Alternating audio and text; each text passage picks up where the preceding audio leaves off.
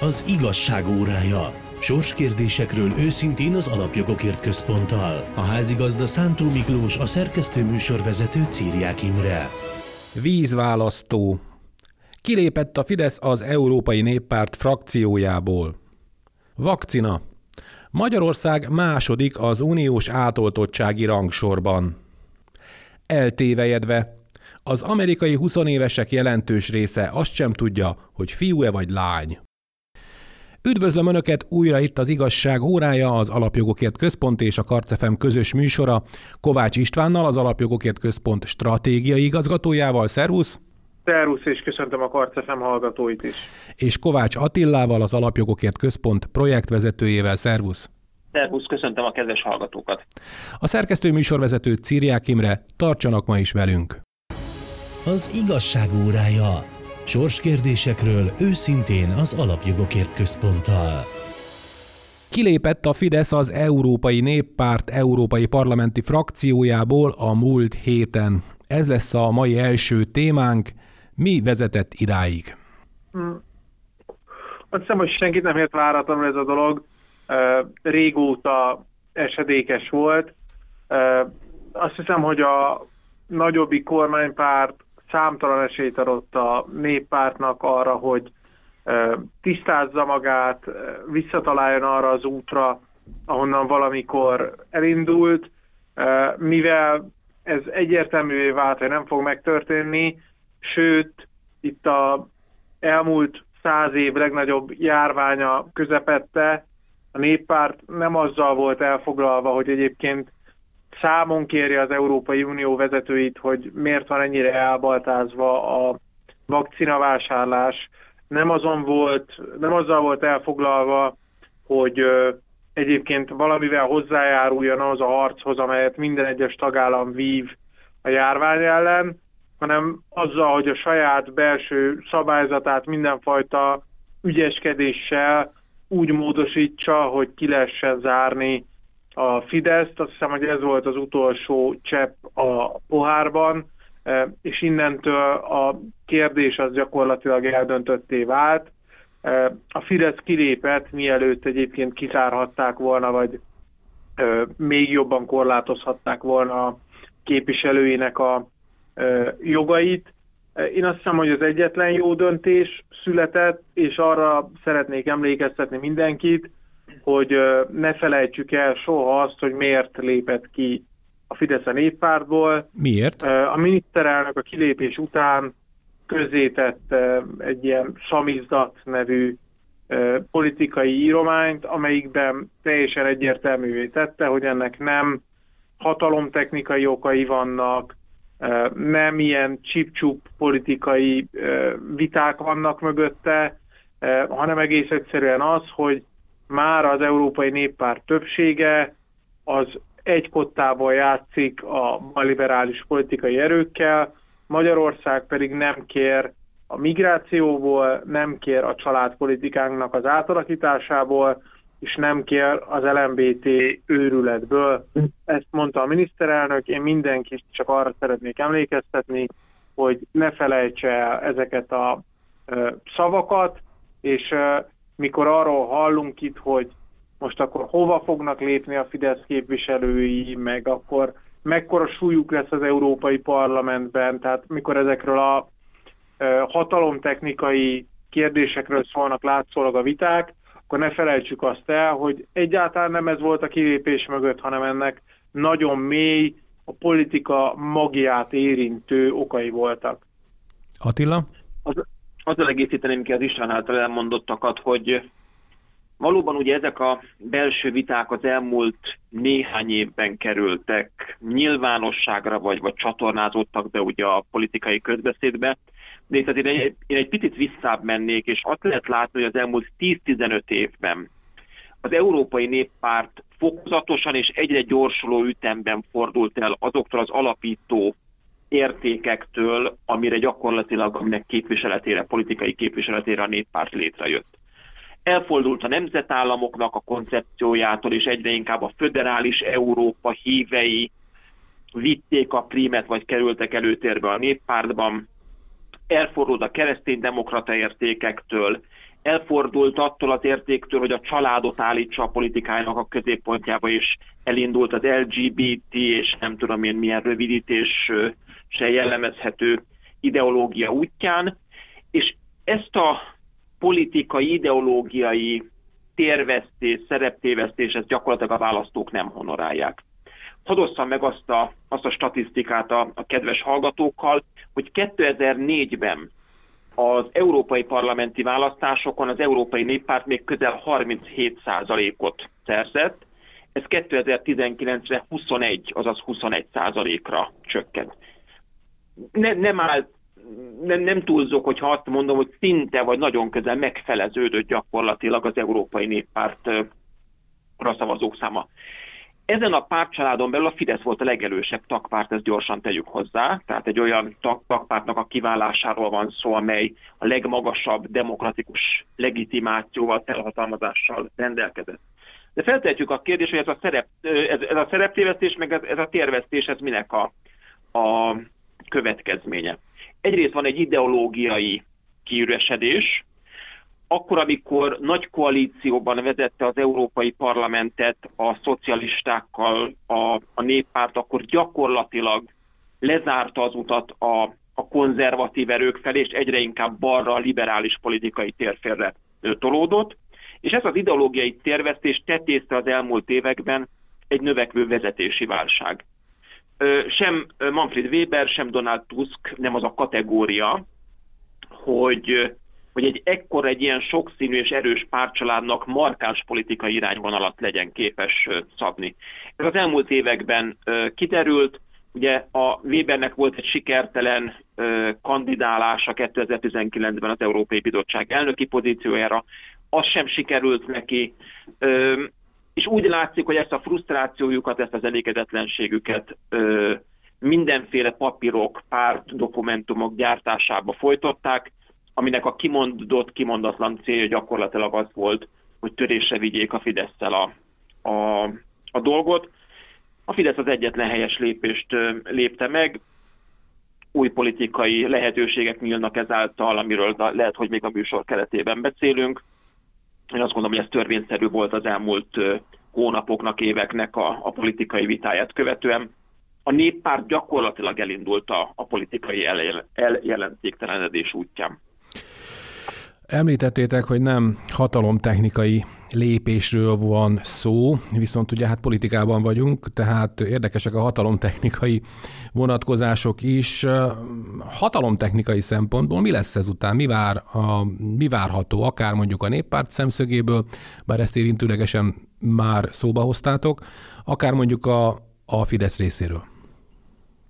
Hát a néppártnál egészen egyértelmű, hogy egy gyengülés Isten következett be, nem csak azért, mert kilépett a legsikeresebb párt a kötelékből, hanem azért is, mert azért a Fidesz KDNP 12 képviselője az fájó veszteség lesz majd, amikor a erővonalakat meghúzzák a parlamenten belül, és ez egy akkora delegáció, még akkor is, hogyha Hölvényi György személyében ugye a egyetlen KDNP-s képviselő az egyelőre bent maradt, és ezért csak 12 főről beszélünk, de ez egy akkora delegáció, amelyik bármelyik frakciónál számottevő erőt képvisel, tehát itt felmerül persze, hogy hova üljenek be fideszes képviselők, van ez a bizonyos ugye ICR frakció, ez a konzervatívok és reformerek, elnevezést takarja ez a csúnya angol rövidítés.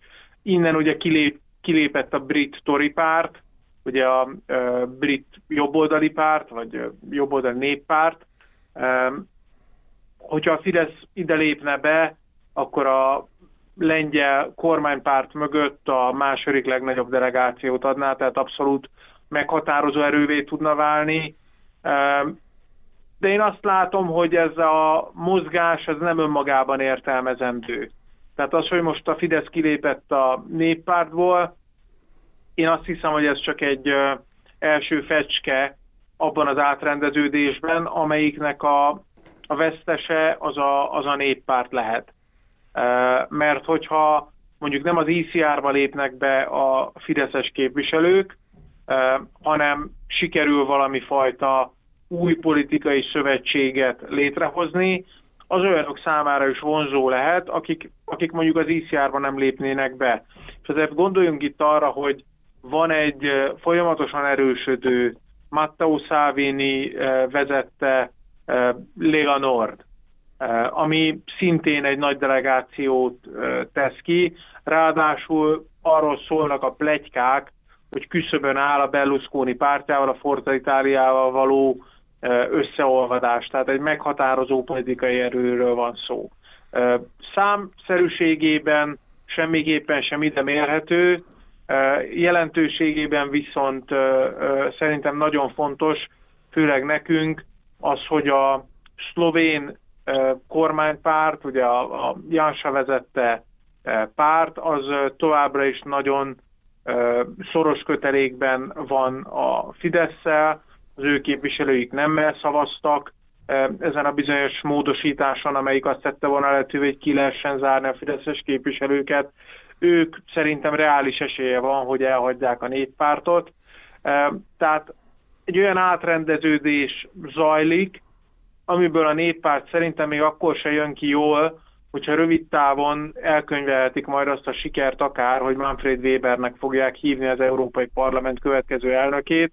Itt beszélt arról Attila az előzőekben, hogy azért a Weber nem az a falsúlyú politikus, aki hát valódi politikai programot tudna adni, csak a saját párt családjának akár, nem hogy egyébként az Európai Unió egyik meghatározó szervének, arról a politikusról beszélünk, aki ugye nemrég azt mondta, hogy Orbán Viktornak is rá kellene már jönni, hogy a nemzetállamok meg a nemzeti szuverenitás az már a múlté, ez már többé nincsen. Egy ilyen ember készül most az Európai Parlament élére, és egy ilyen ember áldozta be a legerősebb szövetségesét azért, hogy ezt a pozíció, pozíciót ő személyes ambícióinak a kielégítésére megkaparinthassa. A párcsalád semmiképpen nem fog ebből kijönni jól. Az a folyamatos erodálódás, gyengülés, ideológiailag is és hatalomtechnikával is a baloldali erőkkel való egyre erősebb összenövés, az mostanra szerintem megállíthatatlan, és persze most a Fideszről szólnak a hírek, de hát ki lesz a következő? Tehát, hogyha elindul az a tendencia, hogy mindig kizárják maguk közül a legkonzervatívabbat, akkor egy idő után elfogynak, és akkor tényleg össze lehet olvadni akár a szocialistákkal, akár a liberálisokkal, de azért közben a többi politikai tényező az Európai Parlamentben erősödni fog. Én pont tegnap nézegettem egy olyan mandátum kalkulátort, ahol hát különböző szenáriókkal lehetett számolgatni, hogyha például a Liga és a, tehát a Matteo Salvini pártja és a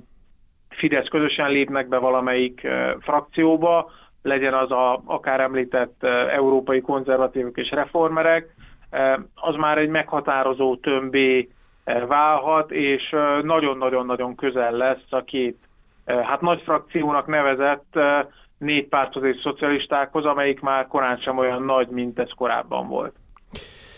De Weber volt az, aki azt mondta, hogy ha a magyarok szavazataival nyerhetne, akkor nem is akar nyerni. Hát akkor...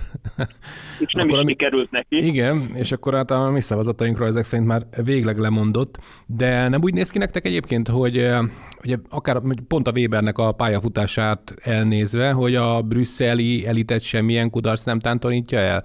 Tehát hiába fürödtek be most már a vakcina ügyben is, a megoldás az még náluk mindig a még több nyílt társadalom és a még több Brüsszel, teljesen mindegy, hogy ennek milyen gyakorlati következményei vannak. Manfred Webernek a politikai pályafutása nekem picit emlékeztet ö, ö, német honfitársának a, a politikai karrierjére, Martin Schulzéra, aki ugyan szocialista volt, és erős embernek tartották őt Brüsszelben, parlamenti elnök is volt, ugye az Európai Parlamenti Bizony. Parlament elnöke, amit most ugye a, a Weber ambicionált. Aztán hazament Németországba, hogy megméreztesse magát a választásokon, és végre életében először választópolgár elé álljon, és hát történelmi vereség és kudarc lett a vége. Manfred Weber is úgy látom, hogy erre a politikai útra lép, és az ő személyes eljelentéktelenedése az gyakorlatilag nagyon könnyen a néppártra is ráragadhat. Ugye olyan politikai közösségnek nem lehet hosszú távú jövője, amely, amely középen lavírozik, és, és, azt né, és, és, és mindenféle karakter irány hiány van. És az Európai Néppárt én azt látom, hogy könnyen egy ilyen légüres térben találhatja magát, ahol vannak az Európai Parlament baloldali erői, kikristályosodik, nem rövid távon, de közép-hosszú távon kikristályosodik egy nemzeti kereszténydemokrata alapokon nyugvó konzervatív oldal, és a néppárt a kettő között találja magát, és a folyamatos erózió az gyakorlatilag felemészti majd a pártcsaládot. A hatalomtechnikai vonatkozásokhoz kettő gondolat talán. Igen. Az egyik az, és ezt fontos elmondani, hogy azért a Fidesz a kiválást követően is számos szövetségessel rendelkezik azért a néppártban. Tehát vannak olyan tagpártok a néppártban, spanyolok, franciák, azért németek is, ne hallgassuk el, amely, amely pártok képviselőivel a jövőben is jó együttműködés alakulhat ki a, a Fidesz európai parlamenti képviselő, illetve ezen képviselők között. A Manfred Weber ugye azt a politikai lehetőséget utasított, el az elmúlt években, hogy a néppárt tőle jobbra a konzervatív politikai térfélen elhelyezkedő pártokkal működjön együtt, és ő kon- konzekvensen a zöldekkel, a liberálisokkal, a szocialistákkal akart és akar együttműködni. A Fidesz azt gondolom, hogy katalizátora lehet annak a folyamatnak, amely nem feltétlenül ebben az európai parlamenti ciklusban, de elvezethet oda, hogy egy olyan pártcsalád kialakuljon az európai politikai porondon, ami ezt a nemzeti föderalizmus ellenes, migráció ellenes politikai erőket, kereszténydemokrata politikai erőket, a családot középpontba állító politikai erőket összehozza. Tehát egy ilyen katalizátor szerepet betölthet. Ezen a politikai térfélen két nagy pártcsalád helyezkedik el, vagy párt, európai párt, valóban a már korábban említett európai konzervatívok és reformereknek a pártja, és van itt egy identitás és demokrácia nevezetű ö, politikai frakció is, egy politikai párt is. Ezen a politikai oldalon ezek a pártok támos dologban nem értenek egyet. Ezt látni kell, épp ezért gondolom azt, hogy ez egy középtávú folyamat, ami kikristályosodik itt az együttműködésnek adott esetben a mikéntje, de abban én is biztos vagyok, hogyha sikerül közös nevezőt létrehozni ezen a konzervatív oldalon, akkor az Európai Parlament egyik, hanem a legnagyobb pártcsaládja alakulhat ki. Még egyszer mondom, nem a mostani Európai Parlamenti ciklusról beszélek, hanem egy picit előrébb tekintve, akár három-öt év távlatában. Az nem furcsa, hogy az ellenzék úgy állítja be a néppárti kilépést, mint a Fidesz Európa ellenességének a bizonyítékát? Hát nekem a kedvencem ebből a kalapból a Jobbik alelnökének, Gyöngyösi Mártonnak, aki ugye maga is európai parlamenti képviselő. Rágondoltam, igen. Az ő tollából származik, angolul tette közé ezt az írást a saját honlapján, és a üzenetét azt valahogy úgy lehet sommázni, hogy Orbán Viktornak volt az esélye arra, hogy valódi európai politikus legyen. Tehát a Gyöngyös is elismeri, hogy a migrációs csatát azt Orbán Viktor nyerte meg gyakorlatilag egész Európával szemben, és hogy volt egy olyan pont, amikor meghatározó politikai körök is úgy számoltak vele, mint Európa következő lehetséges vezetőjével, de mostanra a néppártból való kilépéssel nem csak ezek a remények úsztak el, így gyöngyösi, hanem teljesen komolyta, komolytalanná vált a, a Fidesz. Most tegyük félre azt a, azokat a tényeket, hogy Gyöngyösi Márton oktat bárkit demokráciából, aki a Magyar Országgyűlés képviselőjeként tényleg a nyilas időket idézve ugye hivatalosan kezdeményezte, hogy a zsidó származású képviselőket listázzák, mert nemzetbiztonsági kockázatokat, nemzetbiztonsági kockázatot jelentenek. Szerinte tegyük félre azt, hogy ez a Gyöngyösi Márton az, akinek a legjobb orosz kapcsolatai vannak a Jobbikon belül, és még KG Bélán is magasan túltesznek az ő Kreml líg is elérő, meg különböző orosz oligarha körökig elérő kontaktjai. Ezeket most tegyük félre, és feltételezzük egy pillanatra azt, hogy a Gyöngyösi Mártonnak igaza van, és a komolyan vehetőség mércéje az az, hogy valaki az Európai Néppárt tagja-e vagy nem. Hát akkor azt kapjuk, hogy a Jobbik, tehát az ő pártja, az gyakorlatilag soha egy pillanatig nem volt komolyan vehető politikai tényező. A Jobbik nagyon régóta átsingózik, nem a néppártba, hanem egyáltalán bármelyik politikai frakcióba az Európai Parlamentbe, de ők annyira komolyan vehetetlenek, hogy egyikbe sem vették őket fel soha, fel sem merült komolyan, hogy ők bármelyik politikai családhoz tartozzanak, ők mindenhol büdösek voltak. Ezzel szemben most azt látjuk, hogy a, a, a találgatások azok még a mainstream médiában is arról szólnak, hogy hova lép majd be a Fidesz, és hogy hol várják tártkarokkal. Tehát azért itt a komolyan vehetőség azt szerintem jól mutatja, hogy, hogy, a, hogy a Fidesz az továbbra is egy meghatározó politikai erő, és ráadásul Orbán Viktornak a személyes súlya, személyes politikai súlya az még jóval túlmutat. Azon az egyébként számában egyáltalán nem kicsi, sőt a nagyokhoz közelítő delegáció nagyságán, amelyet a Fidesz képviselői adnak az Európai Parlamentben. Az meg, hogy Európa ellenességgel vádolják nagyobbik kormánypártot azért, mert kilépett az Európai Néppártból, az ugyanannak a vitának a mutációja, amíg jogállamiság címszó alatt fut most már hosszú ideje az európai politikában. Bizonyos köröknek van egy elképzelése arról, hogy milyen irányba kell mennie Európának, és aki nem ezt az irányt követi, arra azt mondják, hogy a jogállamisággal megy szembe. Többször beszéltünk róla ebben a műsorban is, hogy ennek természetesen az ég egy a világon semmi köze nincsen a jogállamisághoz.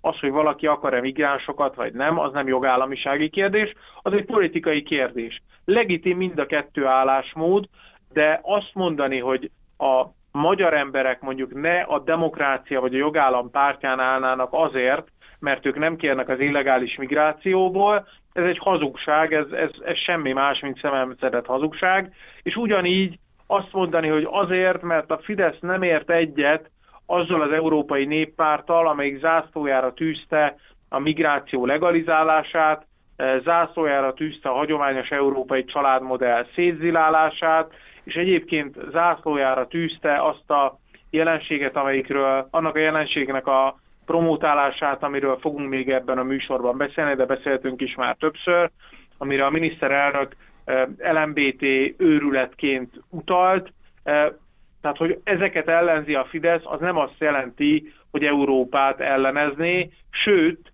éppen hogy a konzervatív politikai olvasatban a Fidesz a pro-európér, amely kiáll a hagyományos, klasszikus európai értékek mellett, és a néppárt az, aki szembefordult ezzel. Attila? A hazai ellenzéki képviselők a Európai Parlamentet használják föl gyakorlatilag az elmúlt években, de még évtizedeket is mondhatnék, arra, hogy a belpolitikában meglévő tehetetlenségüket valahogyan kompenzálják. Ezt látjuk, hogy amikor a hazai társadalom számára semmilyen mondani valójuk nincsen, amikor a kormányzó képességüket úton útfélen megkérdőjelezik, amikor napi szinten azt látjuk, hogy a jövő évi választásokra összeállt kényszerkoalíció tagjai egymásnak üzengetnek éppen annak függvényében, hogy ki mit nyilatkozott valamelyik ö, újságban, aztán ezt megtáfolja a másik akkor európai ö, csatornákat kapnak arra gyakorlatilag, hogy, hogy a véleményüket ö, világá ö, kürtöljék. A, én azt látom, hogy a parlament ezzel saját magát, mint intézményt is lejáratja. Gyakorlatilag a parlament az a partvonalra szorult intézmény benyomását kelti nekem már, már évek óta, amely valós döntési jogosítványokkal, valós beleszólással nagyon sokszor nem rendelkezik. Ne felejtsük, hogy az állam és kormányfők által alkotott tanácsban dőlnek el a, az érdemi dolgok, ahol ugye Orbán Viktor kormányfő képviseli Magyarországot, és az európai parlamenti képviselőknek, zömmel az ellenzéki képviselőknek megmarad a parlament egyfajta kommunikációs csatornaként, egyfajta ö, szócsőként. Én azt gondolom, hogy a parlament is felnőhetne picit a, a feladatához, nem beszéljünk, ne beszéljünk most arról, hogy különösen a koronavírus járvány idején vajon vajon azzal segítenek ez a hazai ellenzéki parlamenti képviselők, hogy a magyar kormányt, a magyar embereket, a védekezést gyakorlatilag támadják, és annak az alapjait kérdőjelezik meg. Ez a fajta felelősség vagy felelősség tudat úgy látszik, hogy nem elvárható az ellenzéki képviselőktől, ilyen értelemben nem okoznak meglepetést, a szokásos színvonalat hozzák. Egyetlen egy gondolatot Igen, István? engedjetek meg nekem, hogy hogy ezt a fajta politikai cirkuszt, amit az Európai Parlament most már konzekvensen évek óta folytat, tehát politikai boszorkányüldözéseket tart, meg nyilvános megszégyenítéseket, ezeken lehetne mosolyogni, meg lehetne azt mondani, hogy hát persze itt az Európai Parlamentről van szó, úgy veszi őket senki komolyan, és ez a dolog, ez, ez még el is működhetne, hogy egyébként 2008-ban, 2008 óta folyamatosan nem lenne válságban Európa. De azóta folyamatosan válságban van. Kezdődött ez a nagy ugye, pénzügyi válsággal, utána jött a migrációs válság, ezzel párhuzamosan ugye, hát kevesebbet beszélünk róla, de az Ukrajnában zajló fegyveres konfliktus az a mai napig nincsen megoldva, bizony, nincsen bizony. lezárva és még grátisba megjött ugye itt a, a, a koronavírus, mint a elmúlt száz év legnagyobb járványa. Igen, ez a Neszes ránta itt egy pup. Ilyen, ilyen válságos időkben egész egyszerűen a politika az nem korlátozhatja magát ilyen, ilyen cirkuszi mutatványokra, meg showműsorokba, ami az Európai Parlamentben zajlik. A legfájóbb az az egészben, hogy ezek, ezeknek a válságoknak a kapcsán 2008 óta, tehát most már lassan 15 éve az Európai Parlament egyetlen értelmes megoldási javaslattal nem tudott előállni. Helyette elment a politikai cirkusz irányába, mert a saját inkompetenciáját ezzel leplezi, hogy mondva csinált problémákat tesz fel az asztalra, és utána megveregetik a saját vállukat nagyon sok pénzért, hogy na hát mi ezt is megoldottuk. Közben az emberek problémáival meg egyáltalán nem foglalkoznak. És, és, hát a, és hát a parlamenthez azért kapcsolódik ebben a narratívában azért az Európai Bizottság is. A, tehát valóban a parlament 701 néhány képviselője ott el ö, bohóckodik elnézést a szóhasználatért, de a bizottság, aminek valós azért döntési kompetenciája vannak, források fölött diszponál gyakorlatilag az Európai Unió és az intézmények működtetésében, az, hogy a bizottság is demokráciavédelmi akcióterveket, migrációs akciótervet, jogállamisági riportot, és a többi, és a többi. Tehát de stratégiás közben a vakcina beszerzéssel nem állnak sehol. Így, így van, ezzel foglalkozik, miközben az effektív védekezés az állampolgárok hétköznapi egészségét, élethelyzetét érintő kérdésekben gyakorlatilag kudarcot kudarcra halmoz, és ez mindegy, hogy most a Juncker bizottságról, vagy az Ursula von der Leyen vezette bizottságról beszélünk, valami fajta kontinuitás, itt úgy látszik ebben a brüsszeli buborékban az, az, az létezik. Sajnos ugye a három intézményből azt látjuk, hogy kettő a, a, a napi szintű kis pitiáner politikai csatározgatásokkal van elfoglalva, ahelyett, hogy az európai polgárok, családok, vállalkozások sorsán igyekezne javítani. Önök az igazság óráját hallgatják a Karcefeben, rövid szünet után folytatjuk.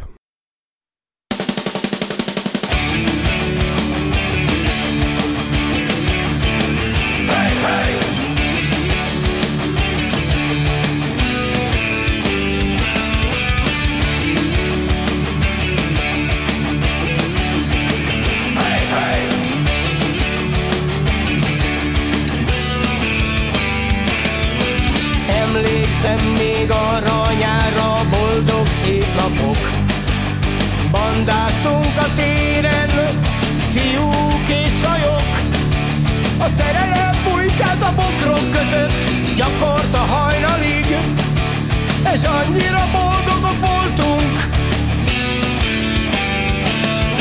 A legendás van a évek egy ponyva regény,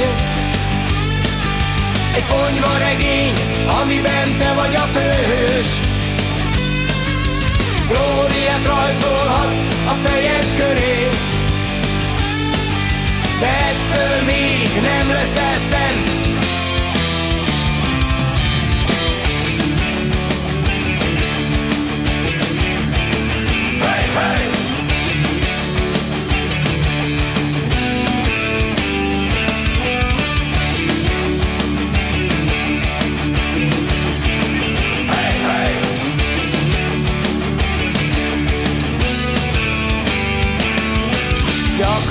összejöttünk világot váltani. De fontosabb volt néha az ágyba bebújni. Próbáltuk szemben úszni az árral a langyos dagonyában De nagy volt a tömeg, sodort magával. A legendás 80-as évek egy ponyva regény egy ponyva regény, amiben te vagy a főhős.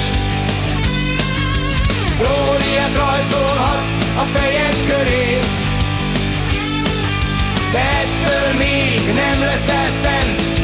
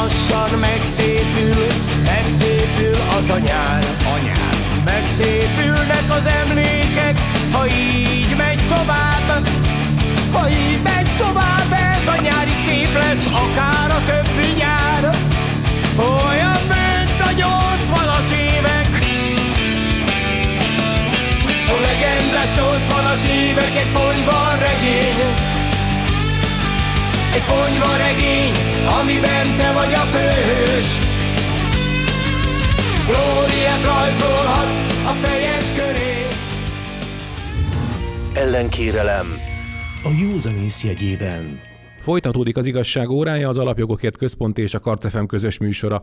Kovács Istvánnal, az Alapjogokért Központ stratégiai igazgatójával, és Kovács Attillával, az Alapjogokért Központ projektvezetőjével. Én Círiák Imre vagyok. Átlépte tegnap a COVID-19 elleni vakcinával beoltottak száma Magyarországon az 1 millió főt. Van okunk a bizakodásra? Én azt hiszem, hogy minden okunk megvan a bizakodásra, még akkor is, hogyha éppen most kezd el tombolni a harmadik hullám eh, Magyarországon, amelyik eh, más országokban már korábban eh, felütötte a fejét, mi sokkal jobban állunk és azért állunk sokkal jobban, mert nem, hagyat, nem hagyatkoztunk az Európai Unióra. Mindenki tudja, ezt senki nem vitatja, hogy a lezárások, meg mindenfajta korlátozó intézkedés az szükséges, de egyben rossz megoldás.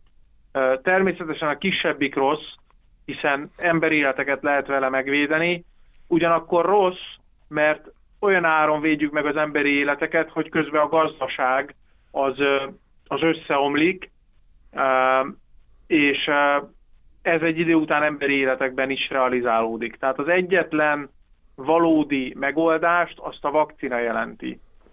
Ez csak egészen elvetemült, nem is mondom rájuk, hogy gondolkodók, mert nem gondolkodó emberek, hanem a 5 perc hírnevet hajhászó véleményvezérek, képviselik az oltás ellenes álláspontot. Minden komolyan vehető politikus, liberálistól konzervatívig és a szakértők teljes konszenzusban vannak, hogy egyedül a vakcina jelenthet tartós, végleges és valódi megoldást. Ezzel a baj az az, hogy amikor mindenki tudja, hogy az Európai Unió most már több mint egy évtizede az innovációt, a, a kísérleteket, a, a, a, az újítást helyezi a gazdaságpolitikájának névleg a fókuszába, amikor tulajdonképpen azt a vakcinát, amelyiket a Pfizer ad el, azt Európában fejlesztették ki, európai cégek, akkor mindenkinek jut már lassan vakcina az egész világon, csak az Európai Uniónak nem, és azért, mert megszületett az a nagyon-nagyon elhibázott döntés, hogy hát persze itt a tagállamok önállóan nem képesek tárgyaló partnerei lenni ezeknek a hatalmas nagy gyógyszeripari konglomerátumoknak, de majd az Európai Unió, mint a összes tagállam által felkent testület majd kialkudja a legjobb feltételeket. Hát ebből állt elő az a helyzet, hogy akár az Egyesült Királyságot nézzük, akár az Egyesült Államokat, akár Izraelt, tehát a fejlett világnak az Európai Unión kívüleső részét mindenhol gőzerővel folyik az oltás, Európai Unióban pedig nem, azért, mert egész egyszerűen úgy kötötték meg a szerződést az Európai Unió illetékesei a nagy gyógyszergyárakkal, hogy annak semmifajta jogilag kötelező ereje nincsen. Tehát gyakorlatilag azt mondták, hogy, hogy persze, persze, ugye adtok nekünk mondjuk 20 millió vakcinát, adunk, adunk, de begy szó, hogy, adtok, begy hogy adunk. És akkor, mikor be kell váltani az ígéretet, és valaki túllicitálja az Európai Uniót, akkor a begy szó az nem sokat ér, hanem annak fogják odaadni, aki, aki ö, több, többet fizet érte. Mondom ezt úgy, hogy egyébként az európai adófizetők pénzéből finanszíroztuk a vakcinafejlesztést. Na de hát Magyarország... már ugye, de, de, de, de is ugye már a Német, Németországban is megszólaltak ezzel kapcsolatban, ugye, hogyha ha kért volna pénzt az Európai Bizottság, mert hogy drágább lesz a vakcina, akkor küldtek volna, mondták a hát, Németországból. 750 milliárd eurót megközelíti az a nagyságrendű összeg, eh, amit nyilvánvalóan hitelből, tehát a tagállamok állampolgárai fogják fizetni a nap végén, de a gazdaság helyreállítására akarunk fordítani 750 milliárd eurót, mondom én. Tehát van 500 millió európai állampolgár, és itt arról beszélünk, hogy mondjuk vakcinánként be akarjuk oltani mind az 500-at, ha be akarnánk, de nem kell beoltani mind az 500 milliót, de hipotetikusan mondjuk azt, az 500 millió aránylik a 750 milliárdhoz, tehát hogyha állampolgáronként akár mondjuk csak egy vagy kettő, de ne Isten három eurót mondjuk arra áldoznánk ebből a hatalmas összegből, felfoghatatlan összegből, hogy vakcinát vásároljunk, nem arra, hogy a nyílt társadalomnak a civil szervezeteit, NGO-it támogassuk belőle, akkor már is sokkal előrébb járnánk. Ez egy, ez egy klasszikus közgazdaságtani kérdés, szűkös az erőforrás, szűkös a rendelkezésre álló vakcinának a száma, ez nyilvánvalóan felveri az árakat, az Európai Unió meg elbaltátott szerződéseket kötött, és Magyarország ott tudott megint csak a, a, az érre kerülni, bár jelen pillanatban csak a második a lakosság egészére vetített oltások arányában, de nagyon hamarosan az első erre fogunk ugrani, hogyha ilyen ütemben megy az oltásoknak a száma előre. Tehát ott tudtunk megint az Európai Unióval versenyezni, hogy kerestünk alternatív megoldásokat. Nem ideológiai alapon, hanem egész egyszerűen a, a, a magyar állampolgárok életét védve azt mondtuk, hogy mi megvesszük az orosz, megvesszük a kínai vakcinát, amivel egyébként az egész világon oltanak, tehát a, a kínai, vakcinán, kínai vakcinával oltották be eddig a leges legtöbb embert a világon, de az Európai Unió bizonyos bürokratikus folyamatok miatt azt mondja, hogy ő nem vesz kínai vakcinát, hanem ő csak amerikai vakcinát vesz, ami hozzáteszem inkább európai, de ez most ebből a szempontból mindegy. Magyarország meg azt mondta, hogy ha az Európai Unió bürokratikus folyamatai ennyire lassúak, akkor a magyarok felgyorsítják ezt az eljárást, és nálunk már lehet oltani azzal a vakcinával, amivel még egyszer mondom, hogy nem az van, hogy galád módon egyedül Magyarországon oltanak valami képes kuruzsló által kifejlesztett vakcinával, hanem amúgy az egész világon oltanak ezzel, kivéve az Európai Uniót. De, de egyébként... Ebből adódóan, ebből adódóan kanyarodunk vissza oda, amit kérdeztél az elején, hogy van-e okunk bizakodni. Én azt mondom, hogy sokkal több okunk van bizakodni, mint az Európai Unió bármely másik tagállamának, és ennek azért már a hatásai érződnek. Hát a szlovákok is bejelentették, hogy ők is elkezdenek oltani az orosz vakcinával, és hát kit hívtak fel segíteni, segítségért, kit hívtak volna, nem az Európai Unió illetékeseit, hiszen látják, hogy az hova vezet, Magyarországot hívták fel. Azt hiszem Szijjártó Péter. Péter külügyminiszter volt az, aki személyesen is közben járt azért, hogy Szlovákiában is, hála Istennek, tudjanak oltani az orosz vakcinával. De pont az, hogy, a, hogy az oltás az ideológiai kérdés az, euró, az európai elit számára, a szlovák fejlemények jelzik egyébként, ahol most már kormányválság van abból, hogy hogy a miniszterelnök saját hatáskörben más, vásárolni mert az orosz vakcinából. Másrészt meg nem úgy tűnik nektek ez az európai hozzáállás a vakcina ügyhöz, mintha az ember oda menne a karácsony előtt a karácsonyfárushoz, és azt mondaná neki, hogy adsz nekem féláron karácsonyfát? Hát persze, majd karácsony után. Hát karácsony előtt nem fog féláron karácsony, abból él. Hát egész, egész évben erre készült. Hát nem fog neked féláron, féláron odaadni egy karácsonyfát karácsony előtt, majd utána persze. Um, az elmúlt Attila? hónapoknak a, a, az egész vakcina beszerzéssel kapcsolatos politikai vitának a, a fő konklúzió szerintem az az, hogy a tagállamok kezébe kell adni a döntést, és a tagállamok bírnak azzal a politikai felhatalmazással a választópolgáraik által, hogy ezeket a válsághelyzeteket legyőzzék. Így volt ez a migrációs válságban is 2015-ben, amikor hiába vártunk az Európai Uniós segítségre, végül saját kezünkbe kellett venni a, a, a döntésre a cselekvésnek a jogát. És most bebizonyosodott 5-6 évvel később a koronavírus járvány esetében is, hogy a tagállamoknak ö, saját kezükbe kell venni a kezdeményezést, a döntést. Ez nem csak Magyarországban így, azért ezt nagyon fontos elmondani. Tehát sokszor úgy tűnik a fősodratú liberális médiában, mintha Magyarország valami, valami külön csodabogár lenne, erről szó sincs.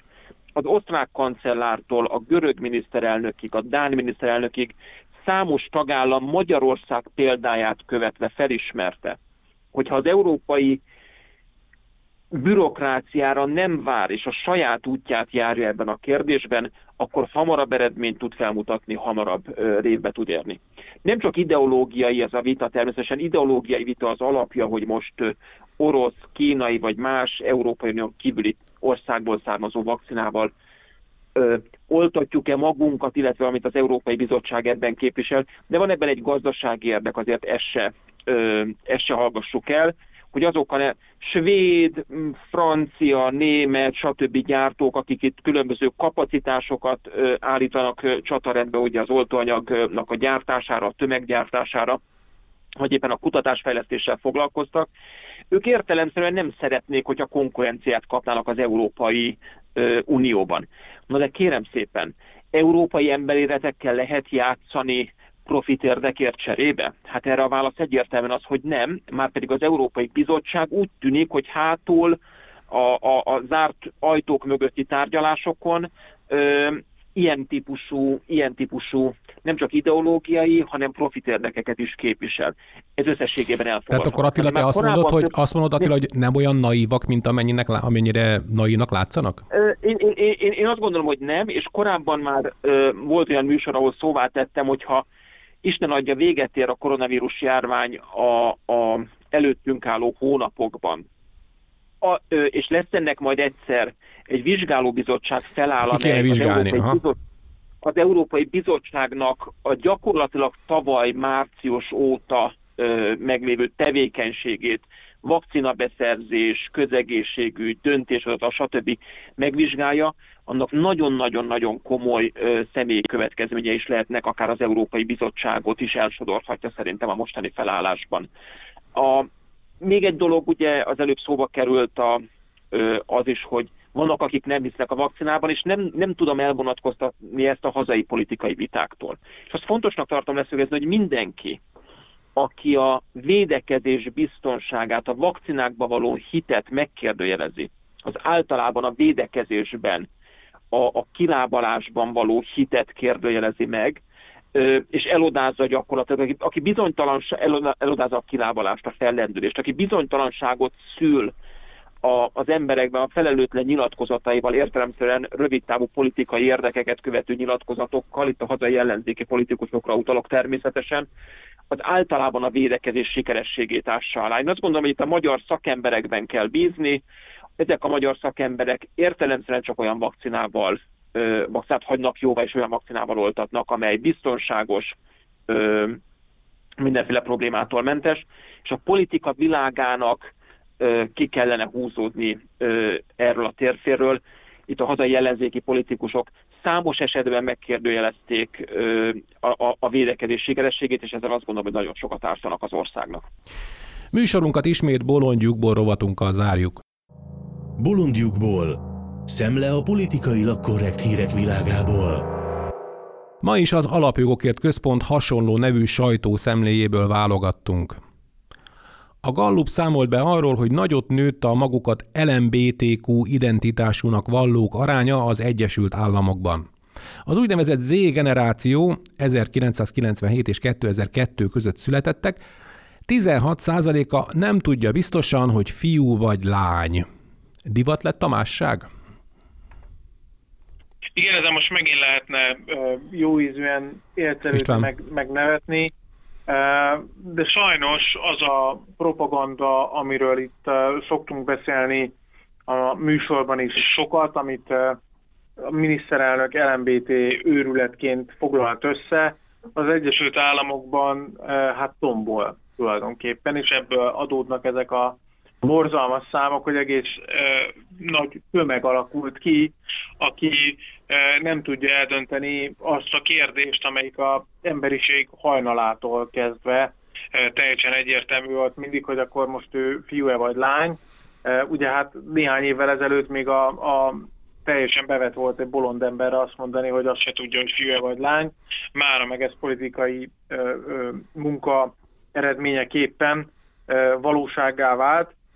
És éppen erről a témáról adott ki egy új könyvet az Alapjogért Központ egyébként a múlt héten. Ugye már tavaly is kiadtunk egyet, azt Margaret Peters kitűnő holland egyetemi professzor írta. Genderőrület lett annak a magyar címe, és a, tulajdonképpen egy általános kritikáját adta tudományos szemszögből a gender elméletnek, most pedig kitűnő fiatal újságírónk Szilvai Gergely tollából született meg.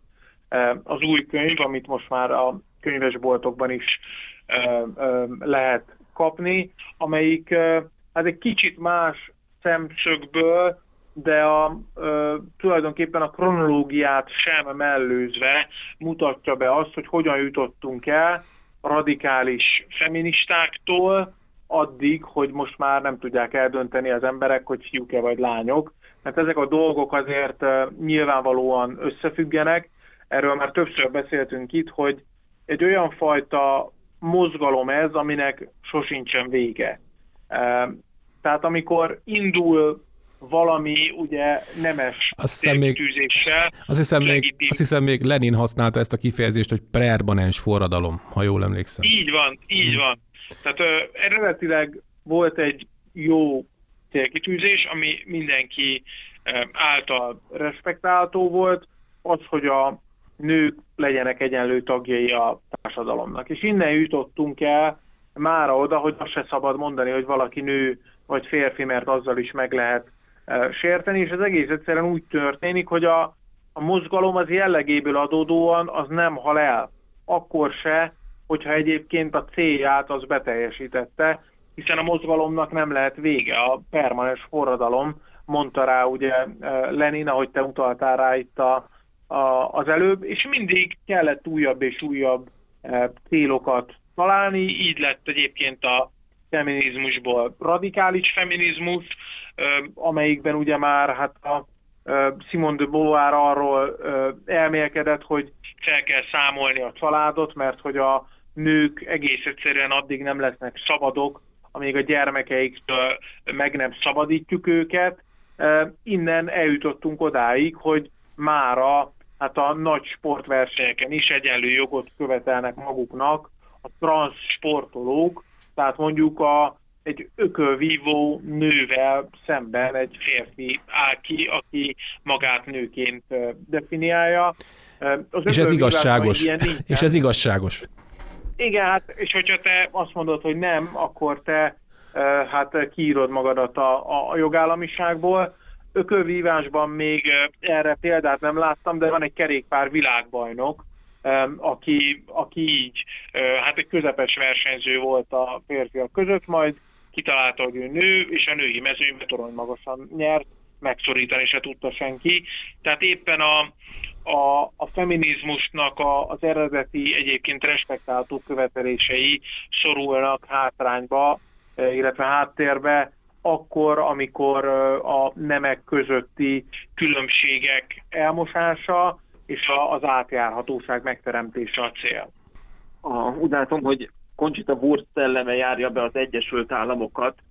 A, de amit fontosnak tartok elmondani, vagy amivel kiegészíteném néhány gondolattal, az az, hogy ugye ez az őrület, ami sokszor Amerikában, az Egyesült Államokban indul ki, az ugye előbb-utóbb Európában, Nyugat-Európában is megjelenik. Azért azt lehet látni, hogy, hogy ez a mostani európai fősodornak is a részét fogja képezni. Nem csak azért, mert gender stratégiát hozott az Európai Bizottság nyilvánosságra múlt év őszén, és hogyha megnézzük Ursula von der Leyennek a múlt év szeptemberi Európai Parlamentben tartott beszédét, akkor látjuk azt, hogy a család fogalmát szeretné gyakorlatilag újra szabályozni, összeurópai szinten szabályozni.